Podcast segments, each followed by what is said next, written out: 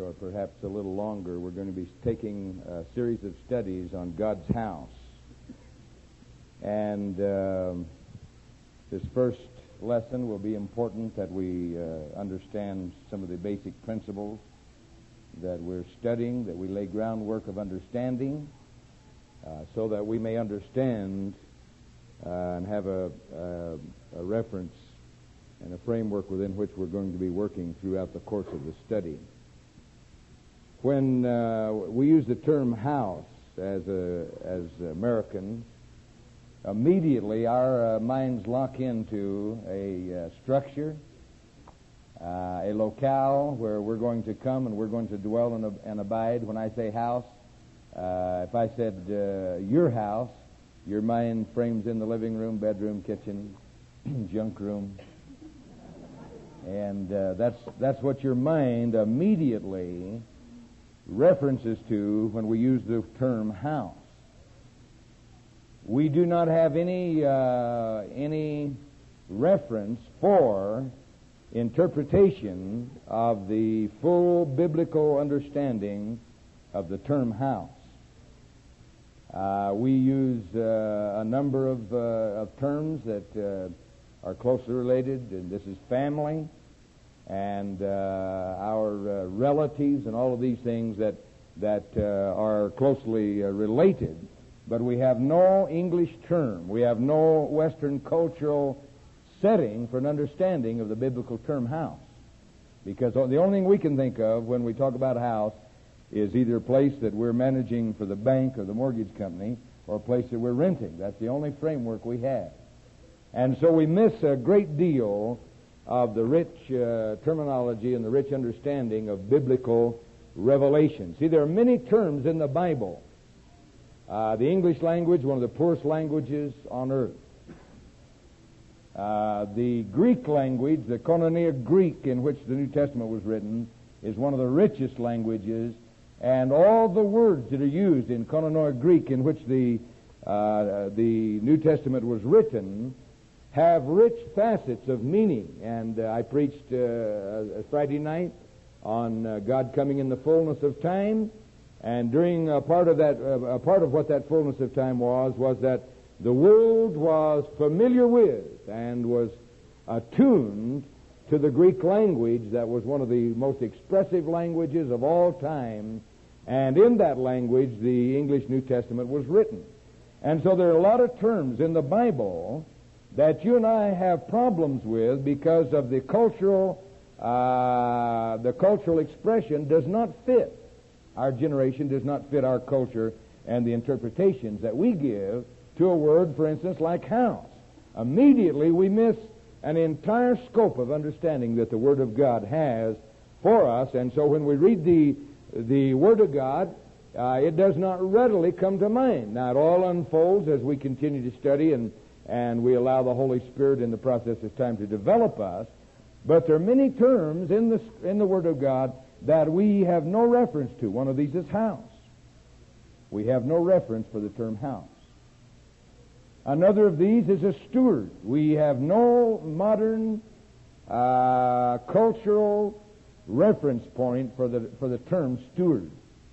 We, it just simply misses us because we do not have stewards in our culture. Now, if I was to say uh, we're going to have a stewardship conference, immediately people who are religiously attuned and who've come out of the denominational churches and uh, been around a long time, they'd say, oh, we're going to have a drive for money. That's what you would say. But uh, it's far more than that. And that's only just one small facet of the entire understanding of stewardship. And the reason that we miss this is that we have no reference point for the term steward and the, uh, and the expression of stewardship. When I say uh, we're going to uh, we're going to give an understanding of the word servant, we it just misses us completely because we don't have servants. We've always lived in a free society. We've always lived in a democracy. Uh, we've lived where people get jobs and, uh, and it's free enterprise. And so we have no understanding of the term. Our minds cannot lock in to a term servant. But all of these are terms that have to do with an understanding of the tremendous study of God's house. And so I merely use those words to give us an understanding. And so to help give us a groundwork for biblical interpretation, and I want to say again, if, it, if, the, if the advertising that I'm going to be teaching on God's house didn't turn you on, in other words, if I didn't find some flashy uh, uh, hook that I could hook and bring you in, don't miss these, uh, these times because it'll give you rich understanding in biblical interpretation that will help you in your daily Bible study. If you want to understand the Bible, you have to be a student. You have to apply yourself. I was reading in Proverbs this morning in, in devotions uh, that uh, wisdom comes to those that search for her as for silver, looks for her as for gold. And so, if you're intending to just uh, uh kind of bop along and you're going to you're to hit one uh, one uh, session and then you're going to miss the other and you're to hit it, then you're, you're not really interested in the wisdom of God. And the wisdom of God is only gained by search. And if you're as eager to attain the wisdom of God as you are to fill your pockets with money, then you'll have the wisdom of God. It will begin to unfold as you begin to seek her. And so biblical interpretation uh, depends on understanding the expressions of the New Testament life. First Timothy chapter 3, if you want to turn there with me, and then you, uh, we want to go on there from there to another uh, verse of Scripture to lay some groundwork for what we're going to say this morning.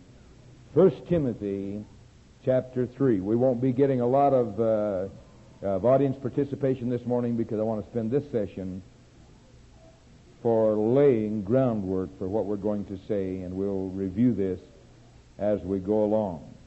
1 Timothy chapter 3 verse 15 is an interesting uh, statement by the apostle Paul when he said, "But if I tarry long, that thou mayest know how thou oughtest to behave thyself in the house of God, which is the church of the living God, the pillar and ground of the truth."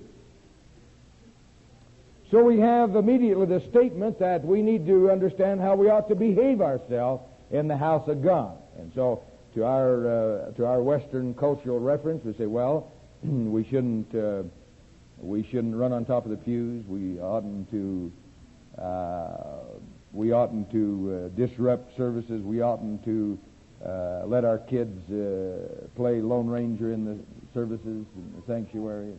And so this is immediately flashes to us when we say how we ought to behave ourselves in the house of God. Because to you and I, immediately, house means a reference point, and there is that meaning to it.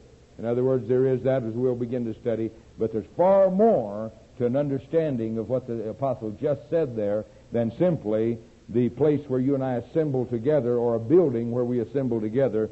And uh, this has to do with far more, and he references there concerning the church or the assembly of God or the ecclesia, those people summoned by the Holy Spirit and gathered together, but it has far greater ramifications than that. Now turn over to Hebrews chapter 3. We want to catch a companion scripture, and uh, we'll use this for the launching of our study and perhaps come back to these uh, in the succeeding weeks. Hebrews chapter 3. God's house. This is what we're studying about. We want understanding concerning God's house. And so the apostle has just left us with a statement that we should not be ignorant of how we ought to behave or conduct ourselves or a framework of reference, how we ought to uh, become involved and conduct ourselves in the house of God or God's house. Hebrews chapter 3, 1 through 6 says, Wherefore, or for this reason, holy brethren, partakers of the heavenly calling, consider the apostle and high priest of our profession, Christ Jesus, who was faithful to him that appointed him, as also Moses was faithful in all his house. For this man was counted worthy of more glory than Moses, inasmuch as he who has builded the house has more honor than the house. For every house is builded by some man, but he that built all things is God. And Moses verily was faithful in all his house as a servant for a testimony of those things which were to be spoken after. But Christ, as a son over his own house, whose house are we, if we hold fast the confidence and the rejoicing of the hope firm unto the end. Now, we suddenly, as we begin to look at that, here's our, the Spirit of God is carrying our minds. If we understand anything about uh, what we're going to speak, begins to reach out in all directions with tremendous statements that reference clear back into the Old Testament. Begins with Moses and moves on down into our Lord Jesus Christ in a facet of revelation and begins to lay uh, into us a, a, a foundational truth and leaves us and keeps referencing back to house and household and house and leaves us with those tremendous statements that we no doubt do not fully comprehend or understand. Okay, if we're going to understand this morning the study of God's house, we have to reconstruct a picture of a wealthy household in Bible times. We need to understand what a wealthy household in Bible times had as a structure. Because out of that, the, the verses of scriptures that we have just read begin to flash back, and they're evidently capturing something to the people they're talking to that you and I do not understand, but that the apostle just takes for granted that they understand the structure of a house or a household. He's not talking about the physical building. That's very evident from the reading of the scripture. When he says house, he is say, saying nothing about a physical building, but he's talking about a concept that has to do with a structure somehow of revelation in the kingdom of God of divine truth, and God is giving revelation within the framework of that. So we need to reconstruct a household. Now, to do this, we want to give a little study of some Greek words. We have several words in the New Testament. One of these words is oikia, which is the Greek word, and it uh, sometimes is uh, uh, uh translated oikos, or there's two different facets of the same word. This has to do with the physical house itself. In other words, if I if uh, I said to you, I live at 345 Chaparral Drive in Prescott, I'm talking about the place that I dwell in. And so we're talking about a building in which people dwell. This is the first and the basic meaning of this grouping of words that we need to understand to understand the concept in which we're talking. Now, the word oikia has to do with the, the major part of the house. The word oikos has to do with the apartment, or perhaps a room, or a section within that house, and so they're both related, very closely attuned to this, although there's another word used in the New Testament in John 14. Jesus said, In my Father's house are many mansions. If it were not so, I would have told you so. And there's a, there's a different word used for this, but it means the same thing. In my Father's abode are many dwelling places, and he uses another word, but it's the same meaning, or, or an apartment within my Father's dwelling. Just to give you a reference of, of what we're talking about, and this word here is used in my Father's house, oiker.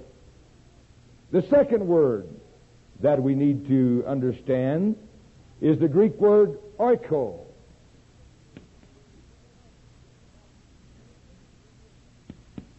Need an E.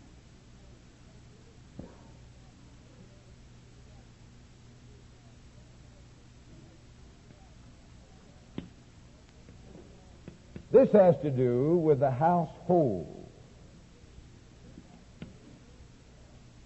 In the household, there are uh, systems of thought. We need to uh, get someone to get for us 1 Timothy 5 8. Someone would get that for us if they would, quickly. Uh, Dave Burke, if he'll get for us 1 Timothy 5 8. And so there is a, an understanding now that there is a group of people or household that lives in this physical dwelling or this physical abode. So now we're being carried from this base word on into a further thought and that is not the physical dwelling, but the people that live within that physical dwelling. 1 Timothy 5 8. Will you read in a loud, clear voice, Dave Burke?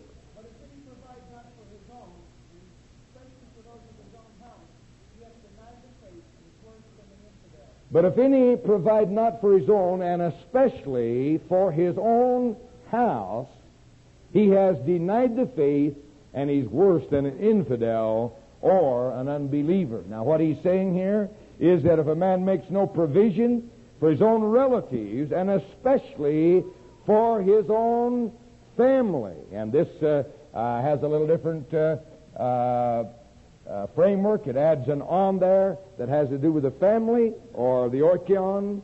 And so here we have not only the house, but we have also the household. These are people who live in that uh, especially carry the, the connotation of family or the relatives that live within the house. Then we have a third word. This third word is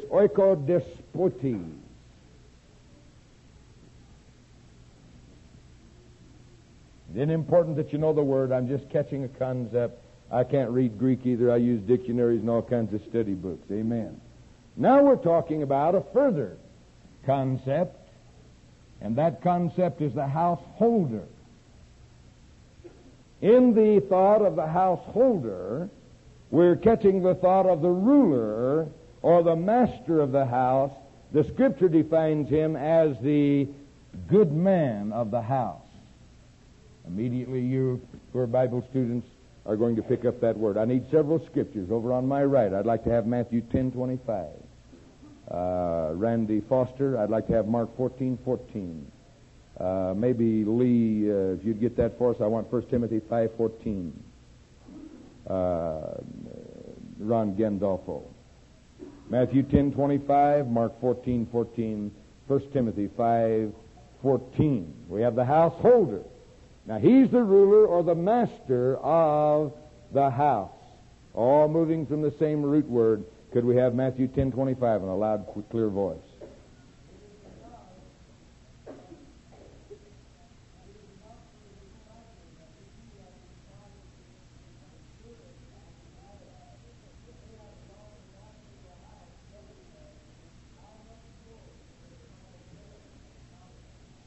Okay, we're talking about this word, the householder or the master or the ruler of the house. Mark 14, 14.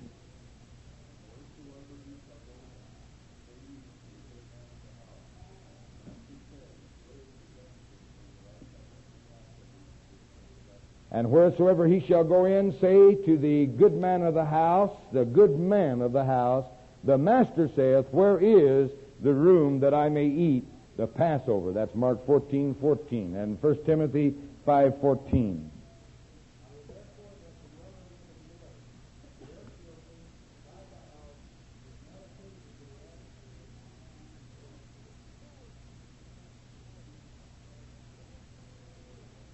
Guide the house is what I'm looking for. The authorized version uses rule the house, which, though it's in a different framework, it's the same word and it's used in the Greek New Testament, but the English carries it out in a little different thought uh, and uses another uh, terminology. But what we're after is that the, the older the older women teach the younger women how to guide the house or rule the house. And so what we're talking about in this third word then is the householder. We're talking about he who rules or manages the household or those who live within the house. Then we have a, uh, a, uh, a fourth thought. This is oikites.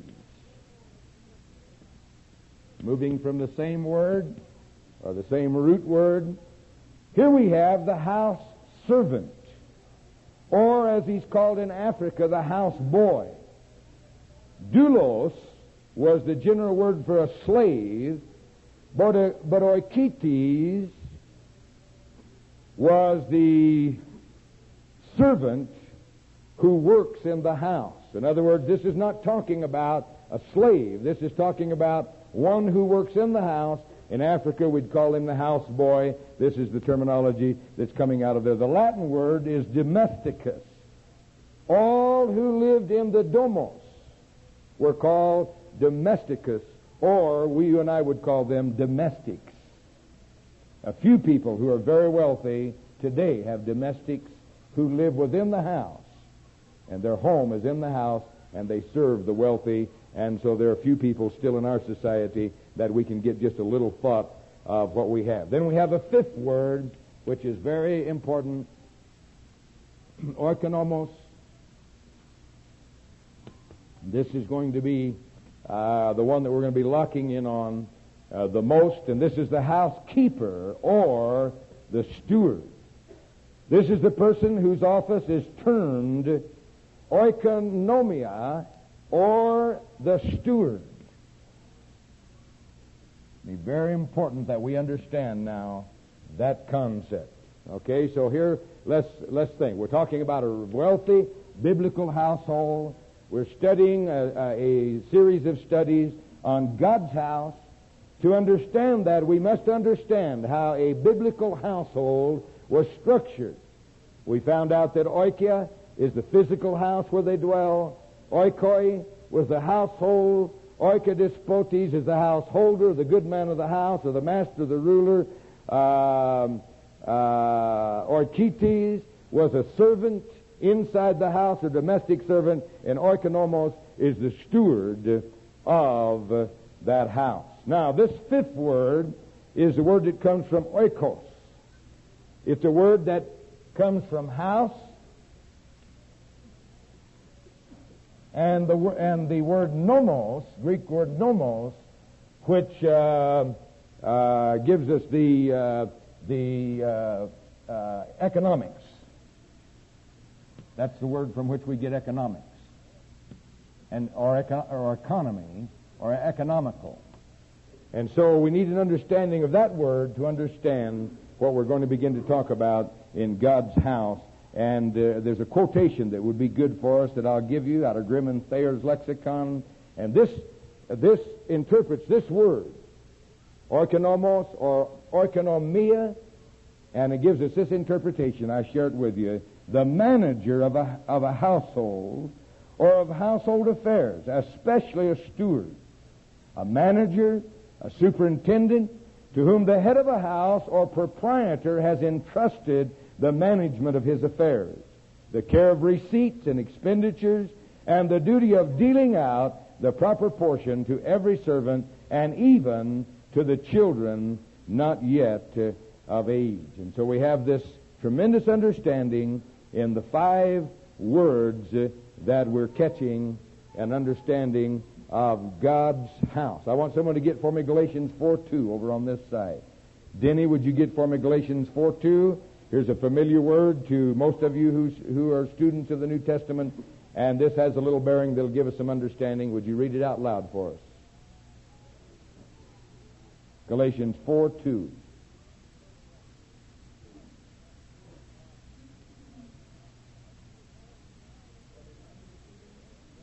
But is under tutors and governors until the time appointed of the fathers now, this uh, word tutors is a Greek word. It's E-P-I, T-R-O-P-O-I. But governors, the word translated governors, is this word oikonomoi, which literally means the manager or the former, which is a tutor, being the legal guardian and the teacher, but the governor or the steward, as we translate it in some places in the New Testament, is the one who handles the properties, manages the properties, takes care of his property during his minority. So one is a teacher and an instructor, but the other manages and has this particular insight, one who takes care of his property and manages his affairs. Okay, now let's. Uh, is there any question right at this point before I start to nail down the thought and change and shift gears? Does everybody understand what we're saying? House of God. To get this, we're talking about a, a, a biblical household out of which the New Testament was written to give us some understanding. Anybody have any questions at this point? Yes, Dick? Would not be the what? No, not necessarily. And probably not.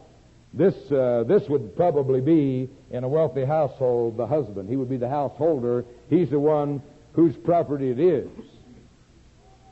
But uh, being very wealthy and having large affairs and estates, this would be delegated out into what would be known as an oikonomia, a steward, one who would have authority to speak for him.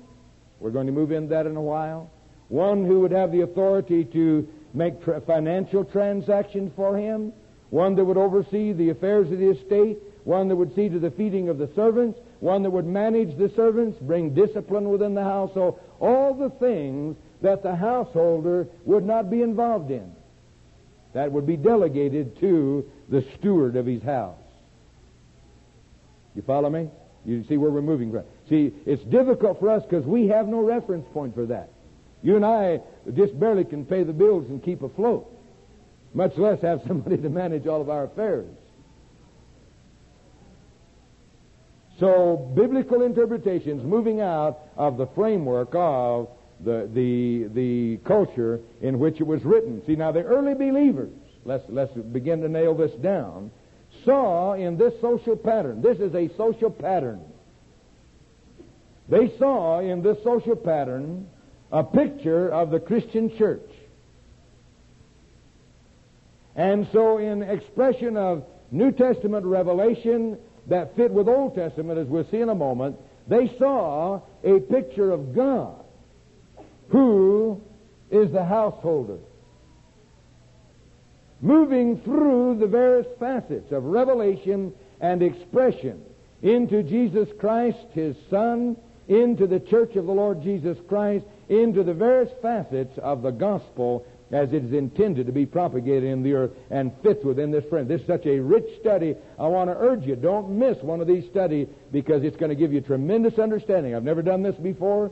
Uh, Brother uh, Neville uh, gave me a book that he'd been reading. It's written by a German Lutheran, and it's one of those kind of kind of books that you just he knows Greek and you don't know Greek, and he assumes that you know Greek until you're just struggling and wrestling through all these things. Uh, but uh, when it finally began to emerge, I saw tremendous truths that were through it, and suddenly God began to trigger me and, uh, and uh, I've never done this study before, but I guarantee you it'll be well worth your while to not miss a single session. God's going to give you some grounding and some understanding for one facet of New Testament revelation. So the early church saw in this social pattern a rich a vehicle for the carrying of, of divine revelation to the understanding. And see, God does that. When you read the parables, when we study the parable, Jesus reached into the culture of, of the day. He reached into the agricultural. He reached into the social patterns and began to put truth and bring truth from that because uh, one of the foundational truths of teaching is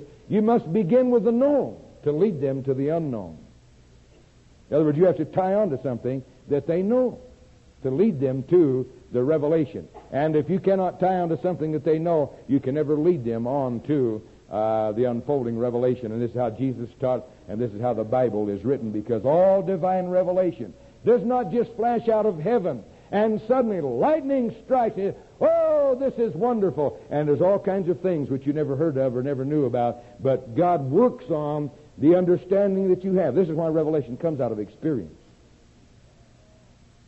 So you cannot understand salvation until you're saved.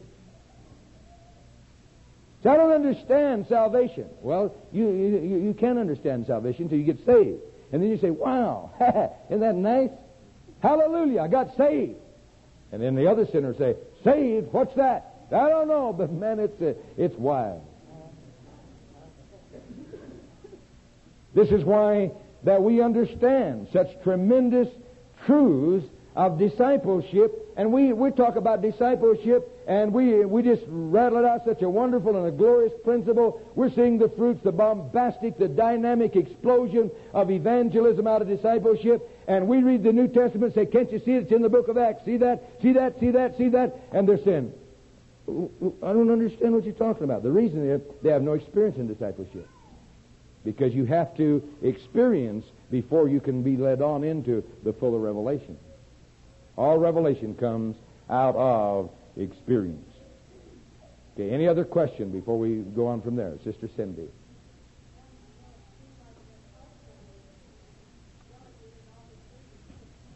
That's true.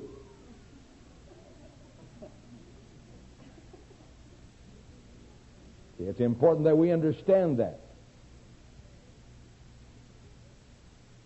Very important that we understand that to get a full appreciation for what we're going to be studying in God's house because we have the idea, and the Christian church has the idea, from an over uh, emphasis of Calvinism and the sovereignty of God that we don't do anything. God's just going to do it all. We just and we just say, "Oh wow, isn't that hey, wow, man, isn't it?" But that isn't the way it works. We know that He does do, and we cannot do without Him. But the truth is, He does not do without us.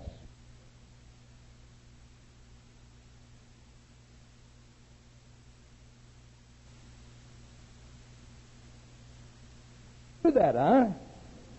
And the next thing you know, five, six, seven, eight, ten years down the road, they're doing the very thing that they said they were never going to do. Joe?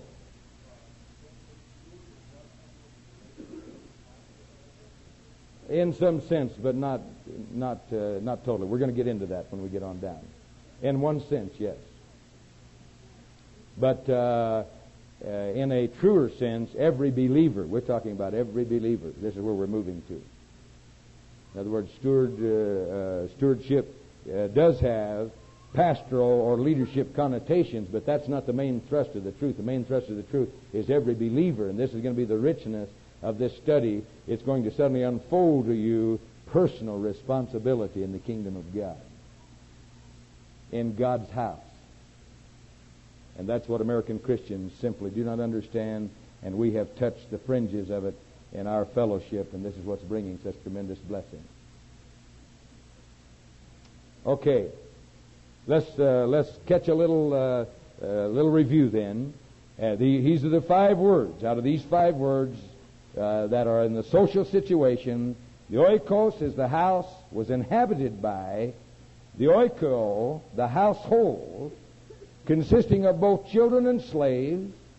The head of the house was the oikodespotes, the householder, who had both a number of oikites, household servants under him, and also an oikonomos, a housekeeper or a steward, to supervise them, feed the household, and administer the affairs and the accounts of the house and the estate. So we've moved down with some groundwork for what we want you to understand in the kingdom of God. God's house, far more than a dwelling place, far more than an abode, but has rich connotations that have to do with life. Okay, we meet the steward or the manager of God's house several times in type in the Old Testament. I want some scriptures over here, Genesis 15, 2. Uh, Bill uh, Kimball, I want Genesis 24, 1 through 4. Uh, Dwayne, Genesis 24, 1 through 4. Several times we meet the steward or the manager of God's house in type. So in Bible times then, as we've discovered by our study, uh, there are has a, we catch the picture of the very well-to-do householder who had a steward to manage his household affairs, his property, his farm, his vineyard, his accounts, and his slaves. Now, if you are a Bible student, you remember that Abraham, the Bible says, became very rich. He began to be blessed of God, began to multiply. You remember the story that he and, uh, and his nephew Lot began to have conflicts because their, their flocks began to multiply and there were encroachment on each other's grazing lands. And so um, uh, Abraham said to Lot, You choose where you're going to go. Lot said, I'll choose the plains of Sodom. Uh, the, then he pitched his tent before Sodom. Abraham left the place, went up into the hill country of Judea near where present day Hebron is, and there he began to feed his flocks and uh, began to have uh, his uh, dwelling place. But he became very wealthy. The Bible says he became very wealthy. It gives us the occasion where uh, Chedorlaomer came down, and the kings of, uh, of the valley and uh, fought, and uh, the king of Sodom lost a battle. Chedorlaomer came, to, uh, came down and, and he captured Lot in his house, and news was brought to Abraham, and Abraham then gathered together his household. Servants, and if I remember, uh, memory may be not correct, but around 318 people who were servants in his household. Now that's more than I have in my house. Remember? They chased after him, uh, Chedorlaomer. They won the victory. They gained back the, the booty. They gained back all the prisoners. And then as he passed by uh, Jerusalem, uh, Melchizedek, the uh, king of, uh, of Salem or Jerusalem, came out and Abraham gave him tithes of all. Remember that? And so um, uh, he returned the great booty to the king of Sodom.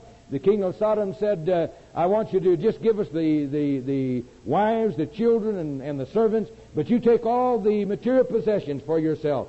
And uh, Abraham said, Not so, because he said, I serve God who is maker of heaven and earth. And I'm not going to take not even a shoe latchet from you. Yes, you, would, you could say someday, I have made Abraham rich. So I don't need what you have. I have God who is a providing God, and He will provide all that I have. And so we know that Abraham had a great household, and he was a very wealthy man. Genesis 15, chapter 2, uh, uh, verse 2.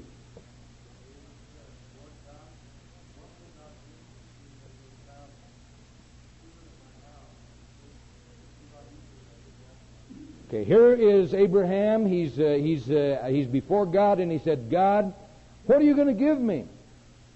Seeing that I am childless, and all that I have is this Eliezer, who is the steward of all that I possess, and when I die, he's going to get everything that I possess. I don't have any children to leave my inheritance to. Okay, you following me? Okay, then Eliezer may have been the, the servant that was entrusted and probably was with finding a wife for Isaac in later years after God gave uh, Abraham a son. Genesis 24, 1 through 4.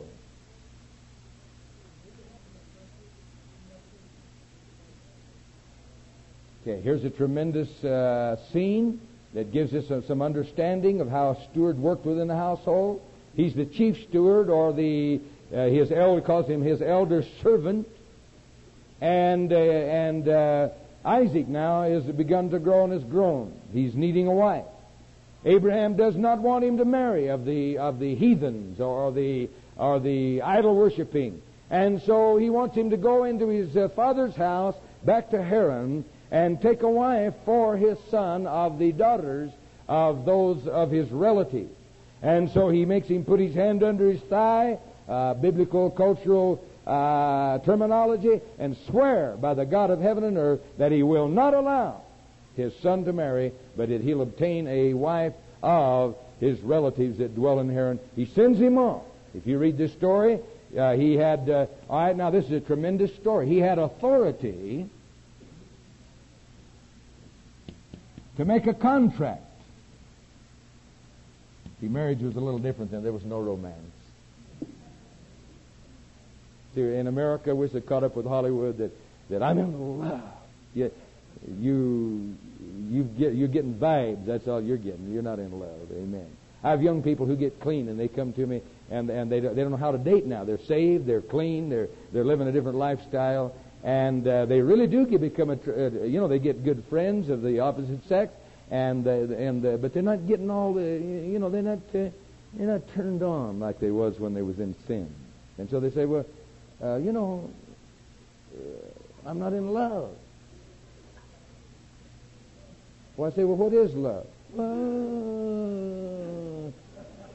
I don't know. See, we got to be in love to get married. Well, you better love to stay married, but very few people get married for love. Love is a long-term connotation. Hello. How would you like to have a steward choosing your wife for you? A level-headed fellow. None of this Hollywood stuff. Wow! Ooh, man! Look at that chick. He's a level-headed fellow.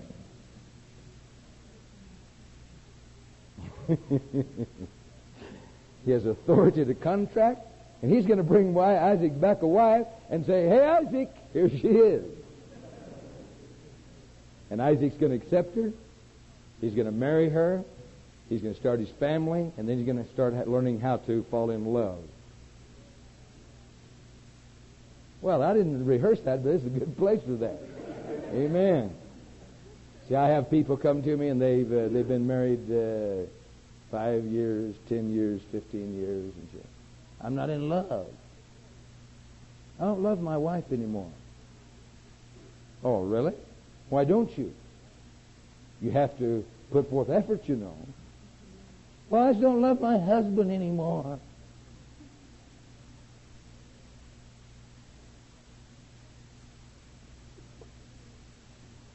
Thank you, Jesus. He's going to contract. He has with him a great deal of wealth.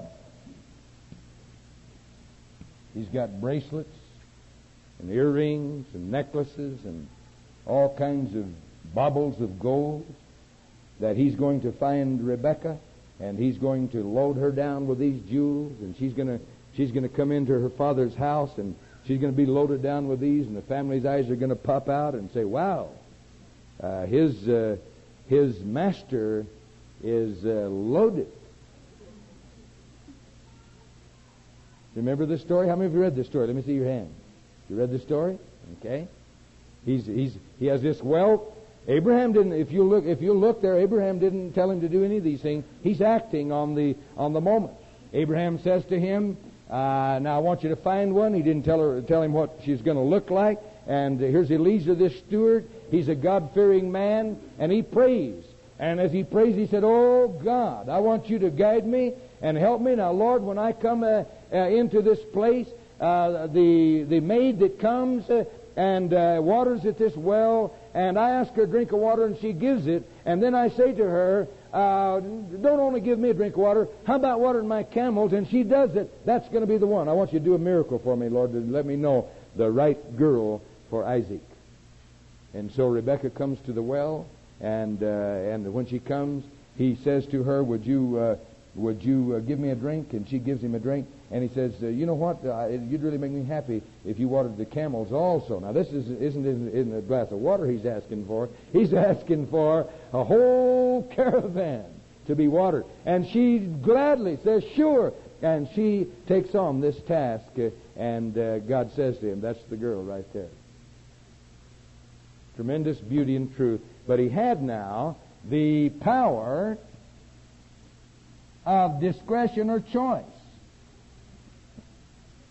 This was a delegated responsibility as the steward of Abraham's house. He made contract, he uh, negotiated the entire process, and so Abraham uh, set that up for him and put it into operation. Okay, we need to catch a picture of Joseph just for a moment. Genesis 43, 16. Somebody over here. Uh, Bob, uh, uh, Jerry, would you get for me Genesis 44, 1 through 6? We want a picture of, of Joseph. I want to lay some groundwork for you in the Old Testament to let you know that we're not talking about something far out. We're talking about something that was rooted in biblical revelation and in the social practices and the culture of the Bible. Genesis 43:16 tells us of Joseph. When Joseph saw Benjamin with him, he said to the ruler of his house,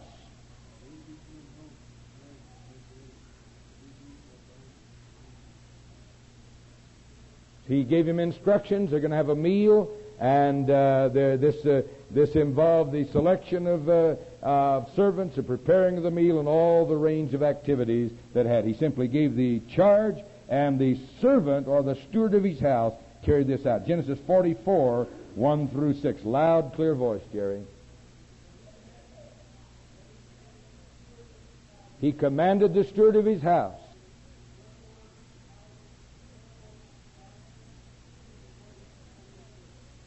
Okay, here's uh, steward.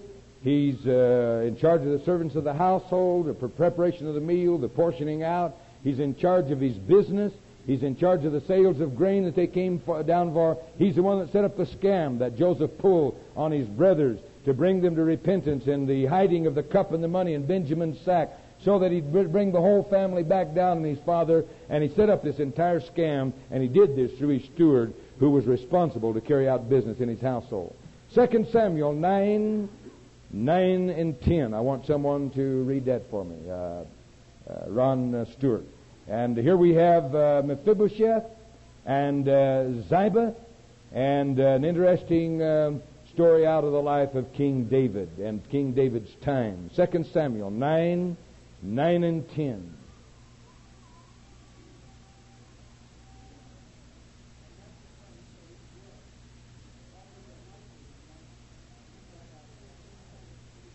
Okay, here is uh, Ziba or Ziba, whatever his name is. He was the steward of Saul's household. Saul now ha, uh, uh, has uh, has died. Jonathan, his son, has died with him.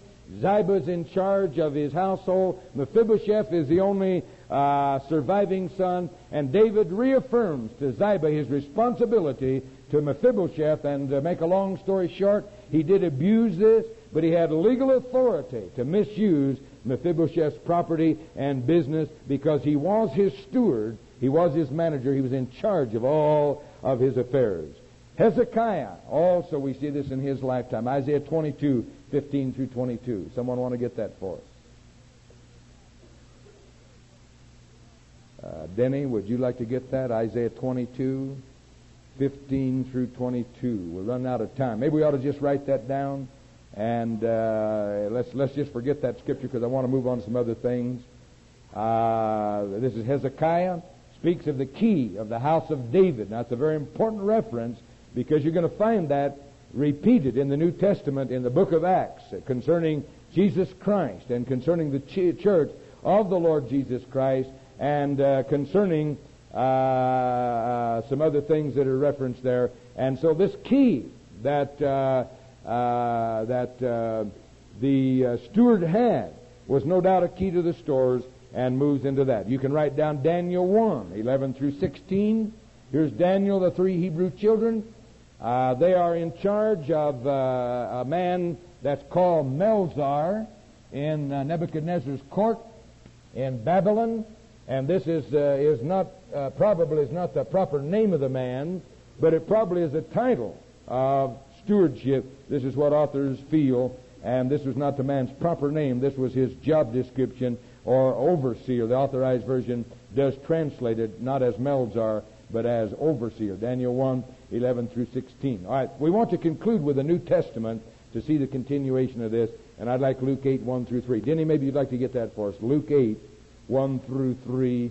And we want to see that Jesus carried this on out into the church and the culture in which he lived. Luke 8, 1 through 3, if you'd like to read that out loud for us.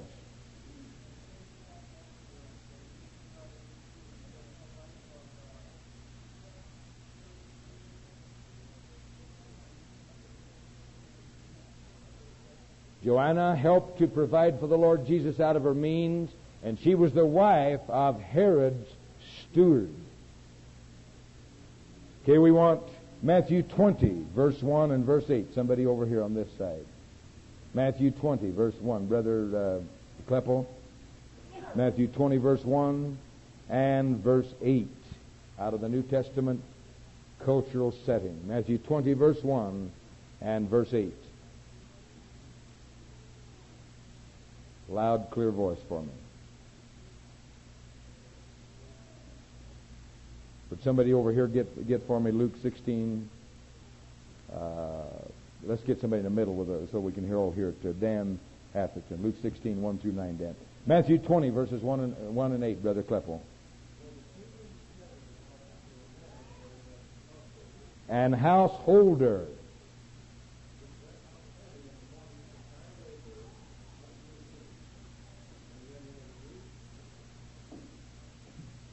And verse 8.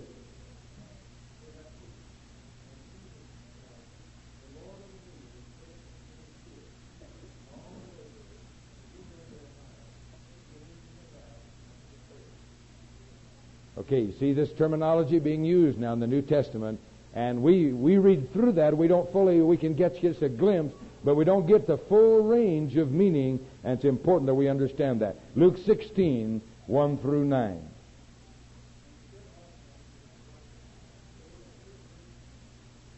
Had a steward.